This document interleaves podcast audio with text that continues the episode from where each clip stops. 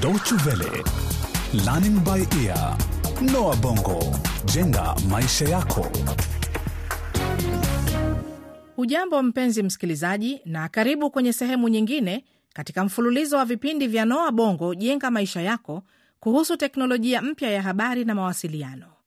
Hii ni makala ya kumi na ya mwisho katika mfululizo wa mchezo huu kwa jina Afrika Kulikoni.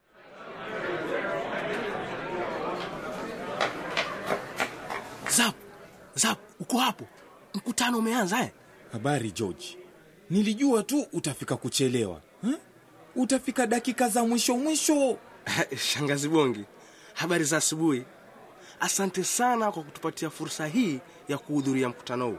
Eh, jamanini, hebu tazameni, Mungu wangu, watu wamevalia suti za ghali. Wewe we mwenyewe Mumbi, George, unatuaibisha. Si lazima wajue umetoka mashambani. Piga moyo konde, wewe unamiliki mikahawa mikubwa ya huduma za intaneti. Ni kweli, labda wewe unajua mengi zaidi kuliko watu wengi hapa, na wangependa kujifunza kutoka kwako. Wengi hapa ni mameneja wa teknolojia ya mitandao ya intaneti kama mimi, lakini wewe, wewe ni mfanyibiashara, na hivi karibuni huenda ukatuajiri watu kama mimi. Sasa tufanyeni haraka, tupate mahali pa kuketi. Mabibi na mabwana, ketini tafadhalini. Ratiba yetu hii ni ndefu sana, na msemaji wa kwanza atakuwa mwakilishi wa mradi wa Teams. Karibu tujuze mengi kuhusu mradi wa mkonga wa mawasiliano au kitaalam fiber optic cable. Teams. Maana yake ni mradi unaokusudiwa kuunganisha eneo la Afrika Mashariki na huduma za intaneti kwa kutumia nyaya zinazopitia chini ya bahari.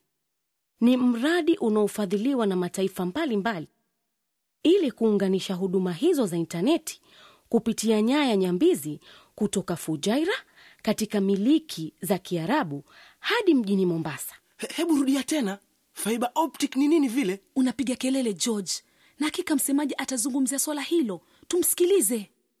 bara la afrika na hasa mataifa yaliyoko kusini mwa jangwa la sahara yamebaki nyuma sana ikilinganishwa na mabara mengine ulimwenguni katika maendeleo ya huduma hizi za intaneti zinazopitia chini ya bahari kuunganisha mabara nchi na nchi au hata ndani ya nchi moja Shangazi, kwa hivyo una maana huduma hizi ni za gharama nafuu katika mataifa mengine?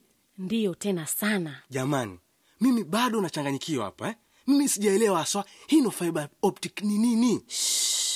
Ah, nini we Mumbi, kwa nini wanifanyia hivyo tena? Mbona umenivuta unywele? George, hebu fikiria uneno unywele wako na uwe na uwezo wa kubeba mamilioni ya nyaya ndogo ndogo. Nyaya hizi huwezesha mawasiliano kupeperushwa katika masafa marefu na kwa kasi sana. Huu ni mfano mzuri wa fiber optics. Nyinyi wawili tafadhali nyamazeni, msikilize. na wale ambao bado wanajiuliza maswali kwa nini tutumie nyaya nyambizi hii ni kwa sababu teknolojia hii ya kutumia nyaya nyambizi badala ya nyaya za kawaida ni kwa sababu hupeleka mawasiliano mbali zaidi bila kupoteza ubora wake na pia si rahisi kuathiriwa na sumaku ya umeme George, na?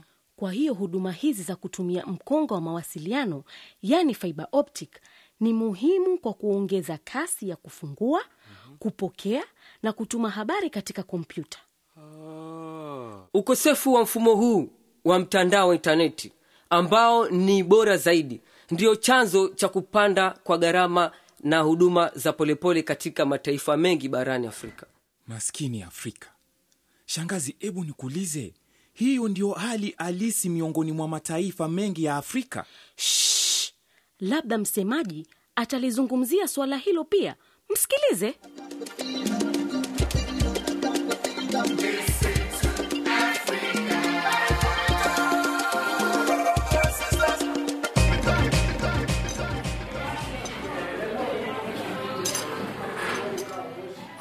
Mungu wangu, jamani, hebu angalieni miujiza mjini.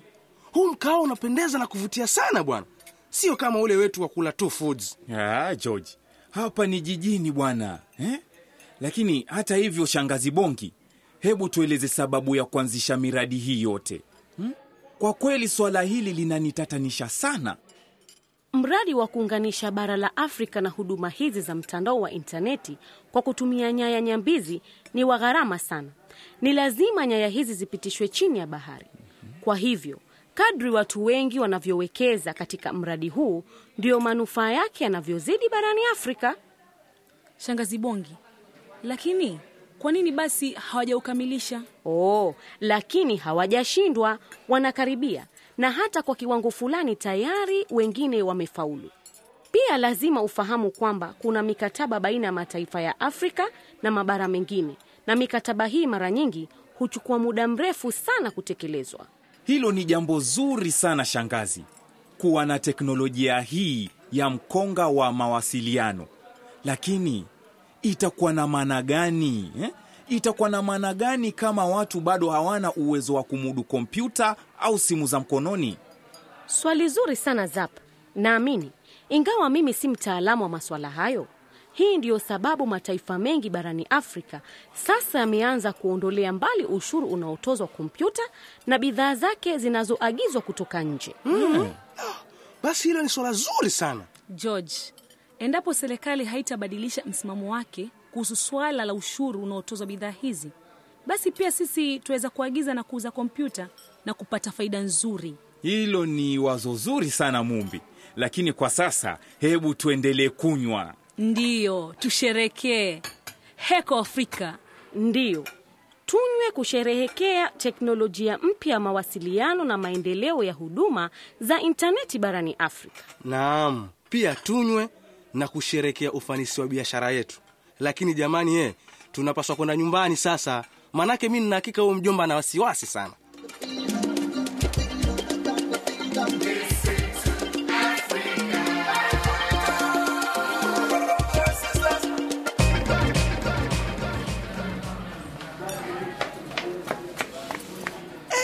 mjomba kilu tumerejea tena na ni furaha yetu kurudi tena katika mkawa huu wa kula tu foods Eh, najua mnatamani chakula cha hapa tu. Basi leo nimetengeneza supu tamu sana ya mbuzi. Eh, Zapu, mbona umenyamaza lakini? Ah, ni mawazo tu mjomba, kuna mambo mengi sana yanayonisumbua akili. Ah, mwanzo kunywa supu kisha uniambie kinachokusumbua. Unajua mara nyingi mtu hawezi kufikiria vizuri au kufanya chochote kama matumbo yake yananguruma. Wakati unaposhiba basi hapo tunaweza kuzungumza. E, George, hebu tafadhali nenda ukaitengeneze ile kompyuta nambari tano. Inatusumbua sana. Reboot. nini, nini? We, we, we, mjomba unasema nini reboot E, mm. Kwani mnafikiri nilikuwa nikifanya nini wakati wote mlipokuwa mmeondoka kwenda jijini? Nilikuwa nikisimamia biashara hii. Mjomba Kilu, huishi kutushangaza. Sasa Zapu, Naam. hebu niambie kinachokusumbua huku ukiendelea kunywa supu yako. Uh, mjomba, ni jambo la kutatanisha sana hmm?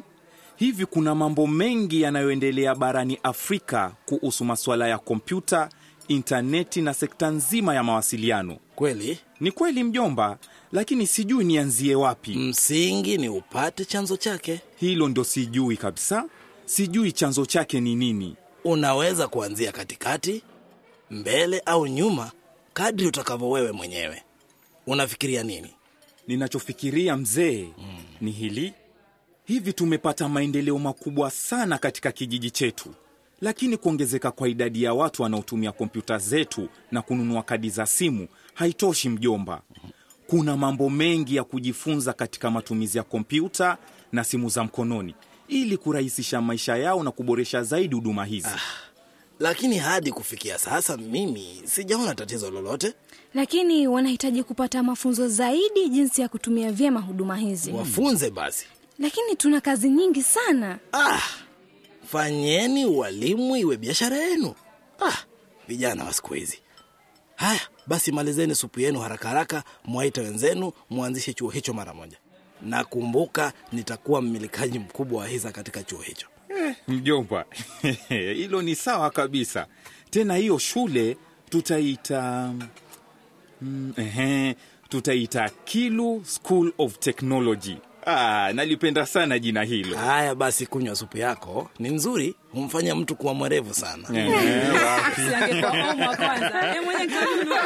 Yaani supu basi utumishe supu tu mjomba.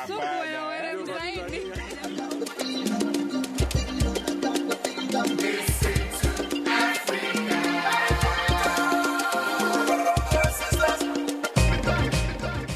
Imebainika kuwa teknolojia hii ni fursa nzuri ya kuleta maendeleo katika kijiji hiki. Zapcom na kundi lake wamefahamu hilo, na kama washirika wa kibiashara wamebadili maisha miongoni mwa wakazi wa kijiji chao.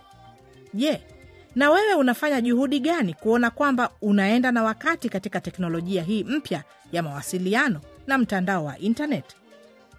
Hiki kilikuwa ni kipindi cha kumi na cha mwisho katika mfululizo wa vipindi hivi vya mchezo wa redio vya Noa Bongo Jenga Maisha Yako kuhusu teknolojia mpya ya habari na mawasiliano na mtandao wa intanet. Ukipenda kusikiliza tena vipindi vilivyotangulia, tembelea mtandao wetu.